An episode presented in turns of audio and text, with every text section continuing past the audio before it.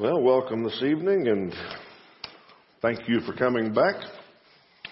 Uh, the weather's so nice out there. I think this is one of those days that you could worship God just as well in the backyard or riverbank or somewhere. Of course, then you wouldn't be encouraging your brothers and sisters in Christ, but uh, I think you could commune with God pretty well today out there. Beautiful day. We are working on Sunday nights on a series called Training with the Twelve. Our concept is we're playing like we're the 13th apostle and going along with Jesus and looking at different things he taught them. Uh, he had them for a little over two years probably and taught them what he thought they needed to know to start the church. So if we can uh, travel along with them and see some of the things they learned, uh, maybe we'll be better equipped to do what we're supposed to do in His kingdom today. Uh, we started with a short series about the apostles and just learned who they were and what their background was and kind of got settled with them. And then our first topic that we're working on is religious liberty, uh, or religious acts, if you will. Jesus got into trouble, if you want to use that term. He got confronted uh, by the religious leaders and the Pharisees and others on a number of different religious acts, uh, things that you do or don't do. And so we've been looking at those for quite a number of weeks. We started with Sabbath keeping and saw the confrontations there. We looked at ceremonial washings the last time we were together. And tonight we're going to wrap up with fasting and uh, talk about that a little bit. Then we're going to spend most of our time on what we've learned from this whole topic, try to wrap it up tonight. Okay, on every subject so far, we've looked at what the law itself said, what God said, and then what the practice had become by the time Jesus got there. And we've noticed a huge uh, change on all of them.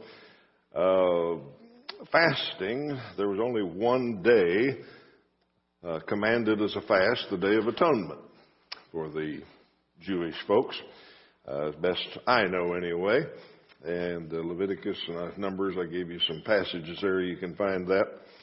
Uh, in the prophets, beyond the law, uh, in the prophets after the exile, they started observing four other fasts. And so in uh, Zechariah 8:19, uh, you can read about them, and it says they're in the fourth, uh, the fifth, fourth and fifth and seventh and tenth months.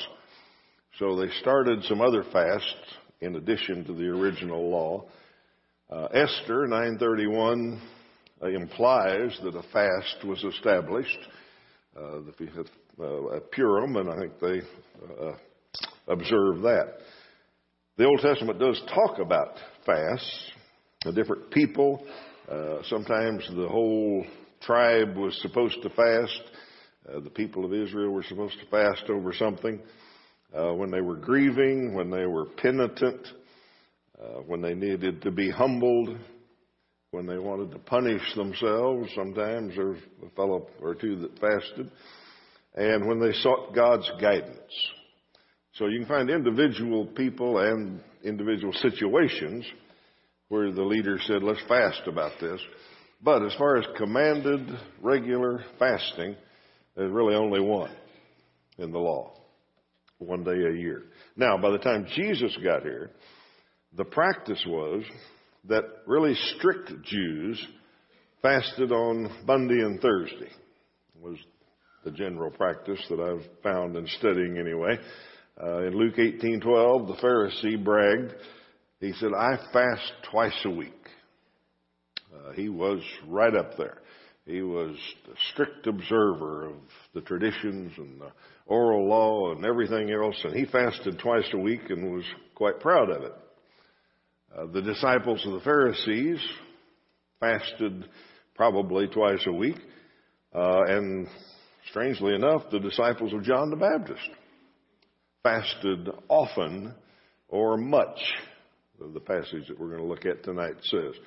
So within the community there, lots of almost everybody fasted uh, more than the law originally said. Okay, so now the confrontation. Here's the situation. Uh, Matthew chapter 9, 14 through 17. It's told two other places that I summarized for you. In uh, Matthew 9, however, it says this. Then the disciples of John came to him. Now that's important. Pay attention. Uh, the people who were still following John the Baptist came to Jesus and said, Why do we and the Pharisees fast, but your disciples do not fast? And Jesus said to them, Can the wedding guests mourn as long as the bridegroom is with them? The days will come when the bridegroom is taken away from them, and then they will fast. No one puts a piece of unshrunk cloth on an old garment, for the patch tears away from the garment, and the worst tear is made. Neither is a new wine put into old wineskins. If it is, the skins burst, and the wine is spilled, and the skins are destroyed. But new wine is put into fresh wineskins, and so both are preserved. Well, Jesus went all such places on this, didn't he? He said, said a number of interesting things. Uh, it's a little bit different in Mark. It says people came to him and asked him. And in Luke chapter 5, it just says they said to him. And in that verse, it says the disciples of John fast often and offer prayers. And so the disciples of the Pharisees, but yours eat and drink. So all these religious people had noticed that Jesus and his followers did something different than the religious establishment. Now, what did Jesus respond? What did the apostles learn from this? And as the 13th apostle, what do we learn from this? Well, Jesus' basic response to this is really kind of unique.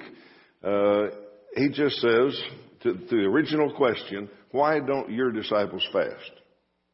And he basically says, my disciples are happy. Why should they fast?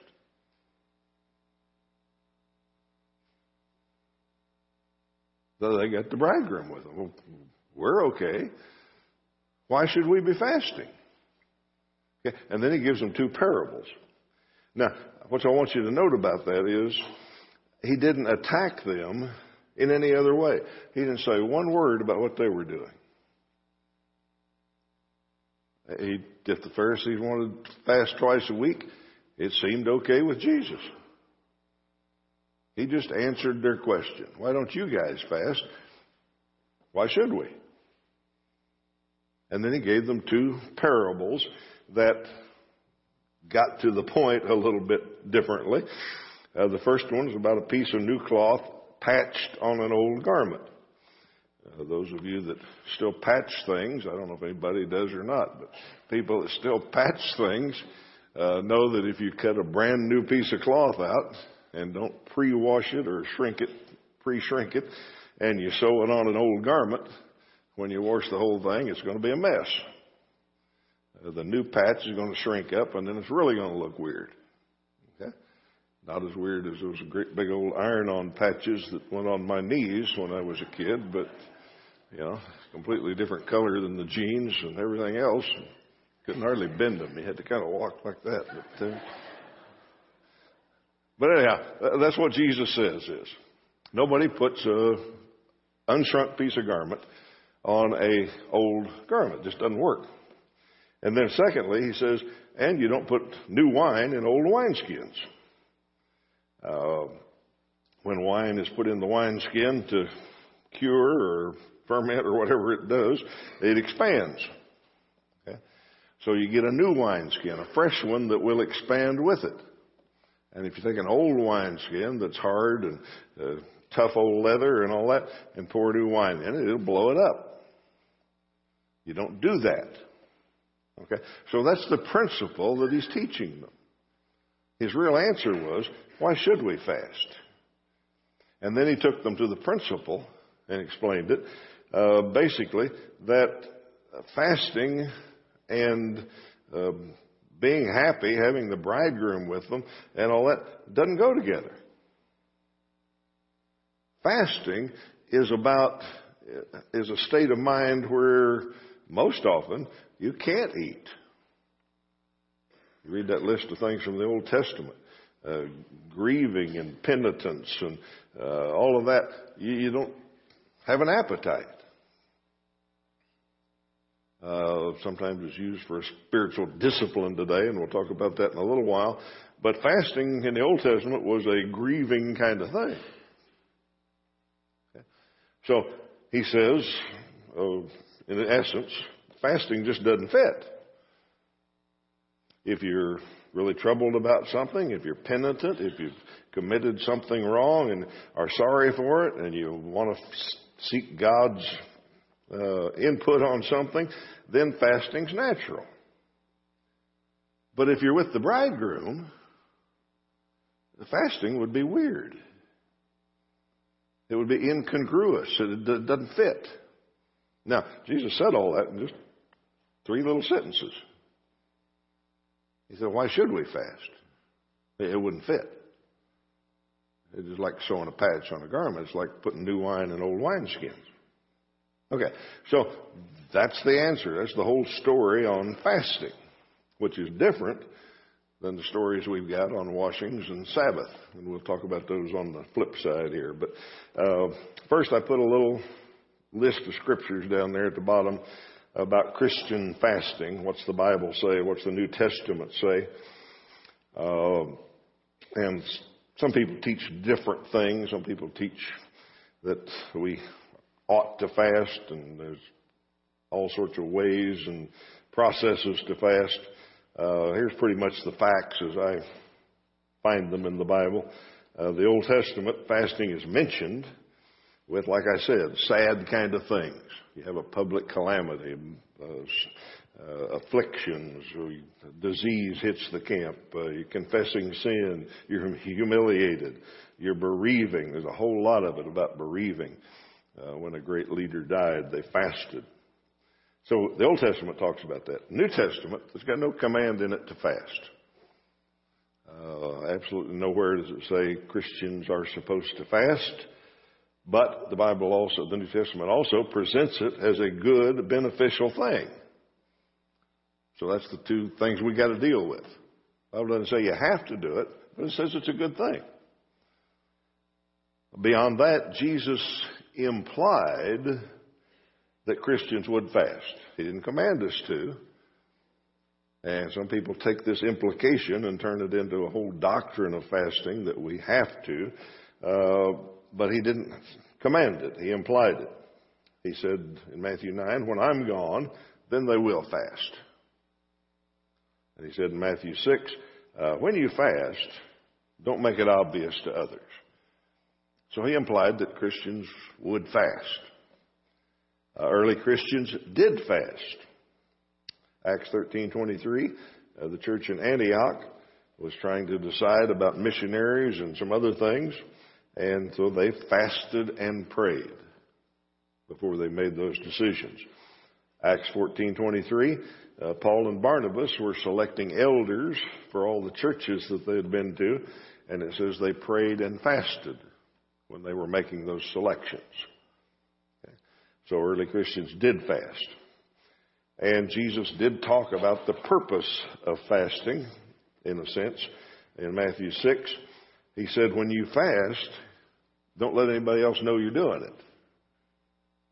Okay? So fasting is a purely personal thing. Okay? That doesn't mean we couldn't have a corporate fast. I think that would be all right and fine and probably a good thing. But when Jesus talked about personal uh, fasting, he said the Pharisees do it just to be seen. He said, in fact, they make it worse. They, they make their face look bad, and they don't comb their hair, and they go out like they're about to die. And uh, somebody says, "What's wrong with you?" Oh, well, I'm fasting for the Lord. And Jesus said, "Don't you do that. Okay?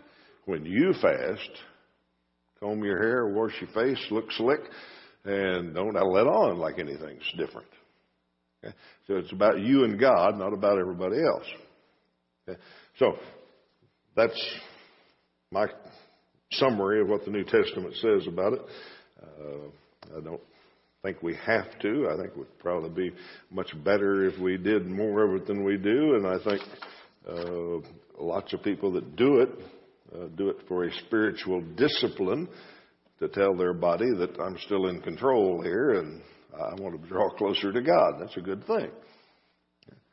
Uh, it's kind of a strange topic because the people who are best at it, we don't know who they are. we can't ask many questions about it. Uh, kind of a strange topic, but yeah, that's that's fasting. Okay, now let's turn to the other side, and I want to spend the rest of our time on uh, taking all five or six lessons here and seeing what we learned. Uh, Jesus and the twelve have been through a few things here. They've been quizzed, they've been condemned about working on the Sabbath, about not washing before meals, uh, about not fasting like everybody else. And we've seen Jesus' reaction. Uh, we've seen how he operated when they came to him with these things. So let's consider what would the 13th apostle think after all of this teaching? And these are just my top three. Uh, number one, I thought of it this way. Think, remember how the 12 were raised? How much of the law they knew? How much of the scripture they knew? And no doubt they followed uh, what the Pharisees taught. That was what good Jews did. Was they followed the teaching of the Pharisees and uh, tried to abide by all of the oral law and everything else. On top of that, lots of the twelve were disciples of John. So at least on fasting, they probably did exactly what John did. So now they've been called out to, to go with Jesus, and how different would that be than what they were used to? Uh, in our one of our reference books, Dr. Bruce uh, described what the apostles went through as the beginning of spiritual emancipation, the first steps of nonconformity. It was probably like learning to swim, kind of scary. They'd been raised in this environment of the Pharisees interpreting and passing down all 6,000 pages of this stuff. And now they're with Jesus, and he doesn't act like everybody else. It had to be a really strange thing. Uh, maybe like coming out of some very strict, uh, or even to press it to the extreme, like coming out of a cult. Uh, people that come out of a cult that have every little phase of their life dictated, if they get out of that, it's hard for them. Uh, they don't know how to operate. Well, I don't think it was that bad for the, the apostles, but it was sure different. To be with the master and run into all these different confrontations about these topics. So their learning it kind of impresses me and what they had to go through here. Okay, the biggie, I think, is number two is on all of the things we've looked at consistently, we've seen that the law and the practice are way apart. Okay? Who does that? Man does that. Okay? Man takes what God says, takes the principle that God lays down, and makes it hard. In all of these examples, and a lot of other examples, and a lot of 21st century examples, man tends to want to make lists of things and make rules about things and record exactly what you can define right and wrong with. God tends toward real big principles. And yeah, he had lots of rules in the Old Testament, but not 6,000 pages. Man did that. So I, I, drew this little picture here, and I thought, whenever we run into a, any kind of situation about is this right, wrong, or religious or not religious or what, maybe we ought to remember this. Jesus, in every case, wanted to go back to the original. He wanted to go back to the principle. Man, in every case, wanted to make it harder. make lists and rules and uh, an encyclopedia of here's exactly what you can and can't do. And to me, at least, going through all these religious acts, uh, stories, that's what I saw is Jesus going back to the principle and man being hung up in his list of rules and regulations. Maybe that'll help us as the 13th apostle to deal with some of our things. Okay. Now I said number two was the biggie. I think that's the general principle. Uh, but uh, the second one, or most second most important to me, is what I put down as number three. Is Jesus didn't have a one size fits all response. Okay? Everybody that came to him and asked him a question about these things, or attacked him, or confronted him, they were wrong. They were wrong in some way. But he treated them all different. They were wrong about what they thought and taught and thought he ought to be doing, but he didn't call them heretics. He didn't say they were all going to hell. He dealt completely different with different problems. And, and I think this is, I'm thinking ahead here, I think we're going to see this quite a bit this year. Jesus dealt differently with different people. Some people he was basically rude to. And some people he was just extremely kind and loving. It, people's hearts made a difference to him. But anyhow, if we look at these three examples that we've spent a few weeks on, maybe we can get to what I'm trying to say. Okay, fasting and the Sabbath and washing. He treated them all differently. Okay, when they came to him about fasting, the one we just talked about, the problem was that they were using fasting in the wrong situation. They thought fasting uh, was something you did automatically and it counted and all that, and they wondered why Jesus wasn't. He said there wasn't any need to. You're fasting when you don't need to, maybe. His solution was he just gave them some information. He just counseled them a little bit. Um, he said he talked about patches on clothes and wineskins and then walked off. Okay? Let them figure it out. His basic reaction was, we're all okay. You know, if you want to fast twice a week, that's okay. Me and my disciples, we don't need to. He didn't say one word about it being wrong or out of place or anything else. He just said, here's why we do what we do. And you might think about patching old garments and putting wine in wineskins. He was very conciliatory, if you will. Very nice. Then the Sabbath, when they came to him about that, every case was the Pharisees and the leaders telling him he couldn't heal people on the Sabbath. Okay? And he's actually surprisingly nice about this one. Uh, the problem, I think, was that they were overly strict. Now, they were so overly strict that they had no mercy. We've talked about being a real rule keeper probably makes you mean sometimes.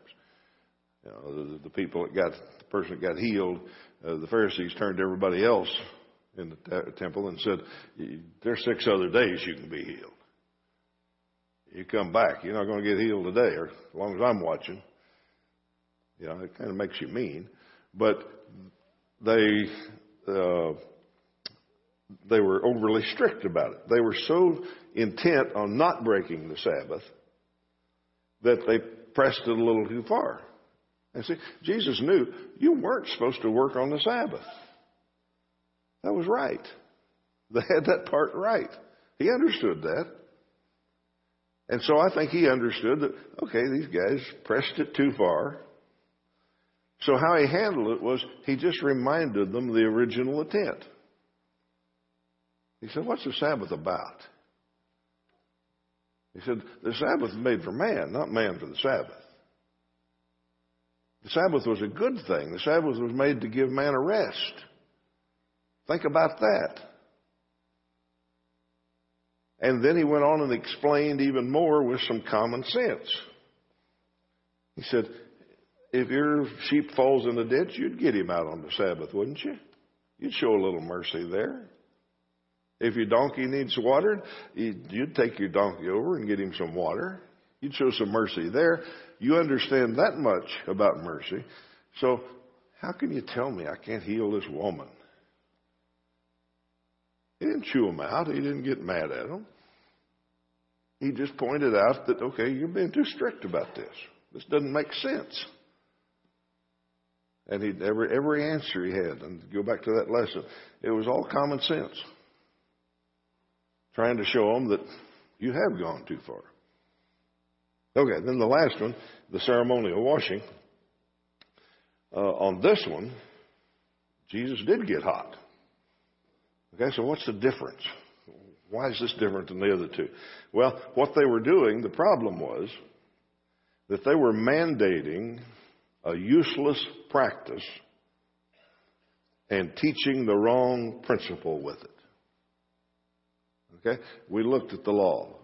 Yeah, the priests had to wash themselves and all of that, but wasn't anything in there about washing before every meal and doing it in a special way and holding your hands up and holding your hands down and doing all this stuff.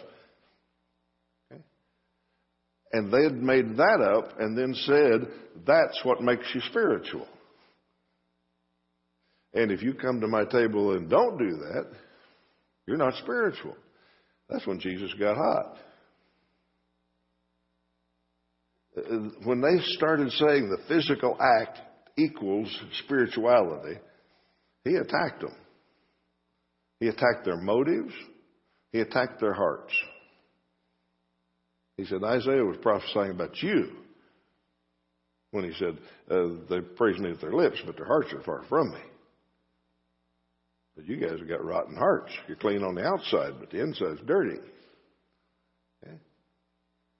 His reaction was hostile and condemning on this one. He got after him. Okay? See the widespread there? All of them were wrong. He's the Son of God. He could have said, Don't bother me about that foolishness. On all of them. But some of them he was very nice and said, Okay, if you want to do that, that's fine.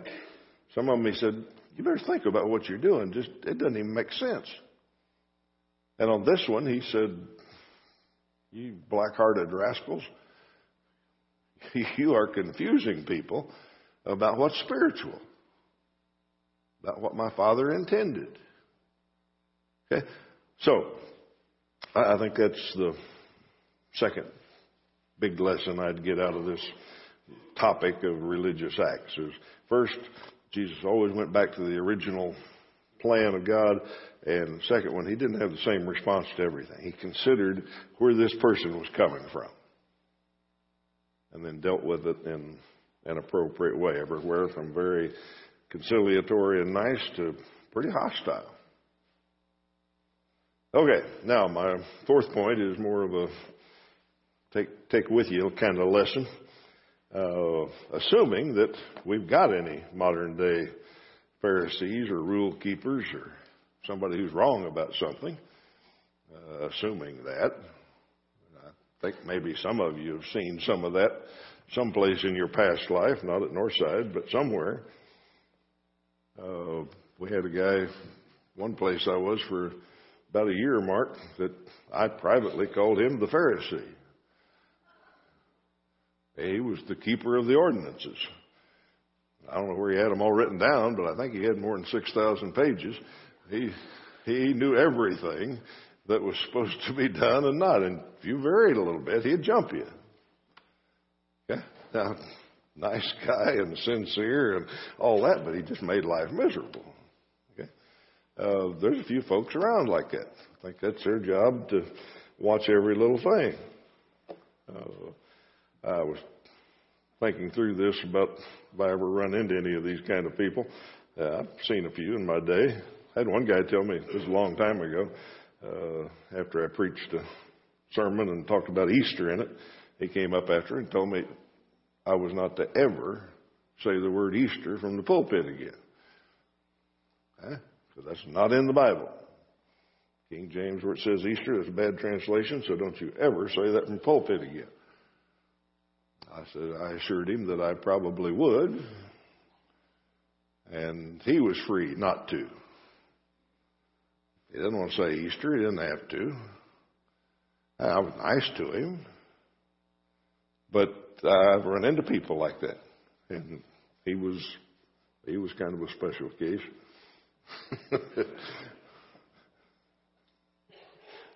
now, when I talk about this, and we're going to wrap up with just a few examples that I've dreamed up.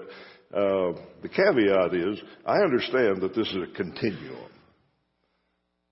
I understand that to some people, I probably sound Pharisaical when I talk about some practice or rule or regulation or some ceremonial thing or something. I'm sure to somebody I seem Pharisaical. And it's all a continuum, and whoever's kind of right of us, we think they're Pharisaical, and whoever's left, we think they're kind of liberal, and I understand all that. But I still think this principle that we learned in number three of how people deal with spiritual things and physical things and ceremonial acts and worship and, and all of that, I think we ought to look at where they're coming from and what, what's really going on before we respond. Yeah. For instance, uh, and I told you to consider some modern day examples, so I tried to make a few up. Uh, I didn't make them up; they're real examples. So decided to tell you some. Is what I guess I'm saying. Uh, a few years ago, the area-wide worship had fallen into uh, disrepair, and we didn't have an area-wide worship. Okay. Uh, about 15 years ago, actually, and uh, I started asking the preachers at the preachers meeting, why couldn't we have an area-wide worship? And they said, oh, if somebody wants to get it started, I'm sure we could. So I sent a questionnaire out to all the churches in driving distance and said, give me some input. Would you like to do this? When would be a good time? Do you have a suggestion for speakers? I asked all the questions. Well, I got one back from one preacher that told me that uh, an area wide worship would probably be all right, but not on Sunday night. Couldn't have it on Sunday night because individual congregations uh, were supposed to assemble on Sunday night, and that was one of the most important things they had to do. And they needed to be there in case some visitor came by, and they had to have church doors open, and on and on. And he explained all that to me that if you do have an area wide worship, we won't be there. Okay. I think from my position in the continuum that he was wrong. I was a little overly strict. Yeah. So what's my reaction? Call him a heretic and condemn him to hell? Uh, no. My reaction was, okay. If that's what you think, okay. You know, now if I'd have been talking to him or if he would have asked for some input, which I didn't see any asking in there, but if he would have wanted some information, I probably would have said, have you ever thought about the original purpose of assembling? If assembling together with brothers and sisters is to encourage each other to love and good works, would you be more encouraged by 30 people or by 1,000 people? I'm not being mean, I'm just asking. Kind of common sense. Like I think there's some places we do that. Jesus did that. When the Pharisees were overly strict about the Sabbath, he said, eh, better think about this a little bit. Does that make sense to you that you'd take care of a donkey, but I couldn't heal a woman? Uh, another one I thought of from, this is older than a lot of you, back when we had Joy Bus Ministries, uh, we thought it was a wonderful idea, and all of a sudden we had a hundred untrained children in the worship assembly, and we said, maybe this wasn't such a good idea. What do we do with them? This ain't working. Uh, so we come up with the idea, of, well, let's take them to another room and have a service for them. A children's training hour or children's Bible hour, I think is what we called it. Uh, some people called it children's worship. Well, those of you that lived through that and old enough to remember, uh, and not old enough to forget, uh, that, that, that stirred up quite a controversy. A lot of brotherhood papers were writing about you can't have children's worship. Well, why can't you have children's worship? Well, because worship is when you're all assembled together in one place. So you all got to be in the same room. You can't have part of the people over somewhere else worshiping and part in this room worshiping. And they made a huge deal about it. It was all people without Joy Bus Ministries that were making that argument, but anyhow, they were. Okay. How do you deal with that? I mean, what do you say to them? Call them heretics? You know, uh, I think once again they they're being overly strict for some reason. Now I realize that's my spot in the continuum, but I think that, and some of you might not. But uh, maybe there's another place to think about common sense. You, you all got to be together in one room. Okay. Do you have a cry room? Where, where a mother and her child could go to another room? Would that still be worship? You know? If you've all got to be in one room, can you have a deacon out in the lobby doing something? I've always wondered what deacons do in the lobby. But anyhow, can you do that?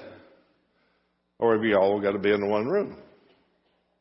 I mean, just this is what Jesus did. Just ask questions. Does this make sense to you? You know, if I'm preaching and somebody gets sick and gets up and leaves the room, do I say, stop? We're done. Tell old so and so gets feeling better and comes back. See, it doesn't make sense. And I think that's probably the way Jesus would deal with it uh, to some degree, perhaps. Just, and all I'm trying to do is show you when somebody's wrong according to your opinion, how do you deal with it? Well, I think you ought to think through it a little bit first. Deal with it different ways. Okay, tell you one last one. Then, whoa, let's hurry. Uh, we had a new convert around here. He wants to know your Bible. Came to church. We baptized him. Uh, nice fella, not uh, well how to say that. The Rhodes Scholars people were never going to bother him. Let's put it that way. He, but he was a good guy, competent, held a job, all of that. Uh, got along just fine. We all loved him and helped him, and he had a few problems, and we worked on them, and all that. He left. He moved. Thought he could get a better job back in his home state, so he moved east from here a ways. And after a while, he called me all the time after that, but then he called a few others here, Carl and some others. But anyhow, he called me one time and he started talking kind of around in circles about how he was worried about Northside. And I couldn't figure out what he was getting to. And he, he had some stuff that his preacher had written and he wanted to send that to me and have me read it. And I said, well, what's it about? Okay. Well, what he had done is he'd got into a group that believes, uh, because of one verse in 1 Corinthians, that you shouldn't have a kitchen in the building. Okay? Uh, and they believed that and followed that and taught that and uh, believed that folks that do are digressive at least. Uh, so they'd told Dan basically that all of us were going to hell because we had a kitchen in the building. And he was worried about it had him very upset. Yeah. Now, how do you deal with that? I mean, I think they're wrong from my position. So, so if this gets a confrontation and says, you know, not why do you not wash your hands before you eat, but Why do you eat in the building? That's the confrontation. Uh, my response would be if they believe that and practice that and are convinced that that's right, my response would be, okay, that's okay with me. If you really think that, you know, if you've studied it and believe that so makes good sense and that really pleases God and all that, okay. Now, we've got over the years we've had some people here that believe that. Okay? But they wanted some of the teaching and some of the uh, advantages that we have at Northside, and instead of that group that they were a part of, and so they came here and they were quite open about it. They said we were raised this way, and we still believe that, and we really can't get over it in one sense. But we want to worship with you, but we can't take part in potlucks and things like that. And our elder said, okay, that's fine. And, and they said, they went on and said, we're not going to make a deal out of it. We're not going to try to teach other people that that's what spirituality is about. It's just something we believe. The elder said, fine. So Dan called me and talked to me about all this stuff, and finally he sent me the, the guy's teachings and, and all that, and I read through it. And what happened was I got hostile. I got upset. Okay? Not about the teaching, because I've already told you if that's what they believe, that's okay. Okay? But what I told their preacher was, what you have done is taken a man made doctrine, one completely man made, because the New Testament says nothing about buildings. And you've made it a test of spirituality where you have taught a new convert that all of the brothers and sisters that love him and helped him get to where he is are going to hell. That's not right.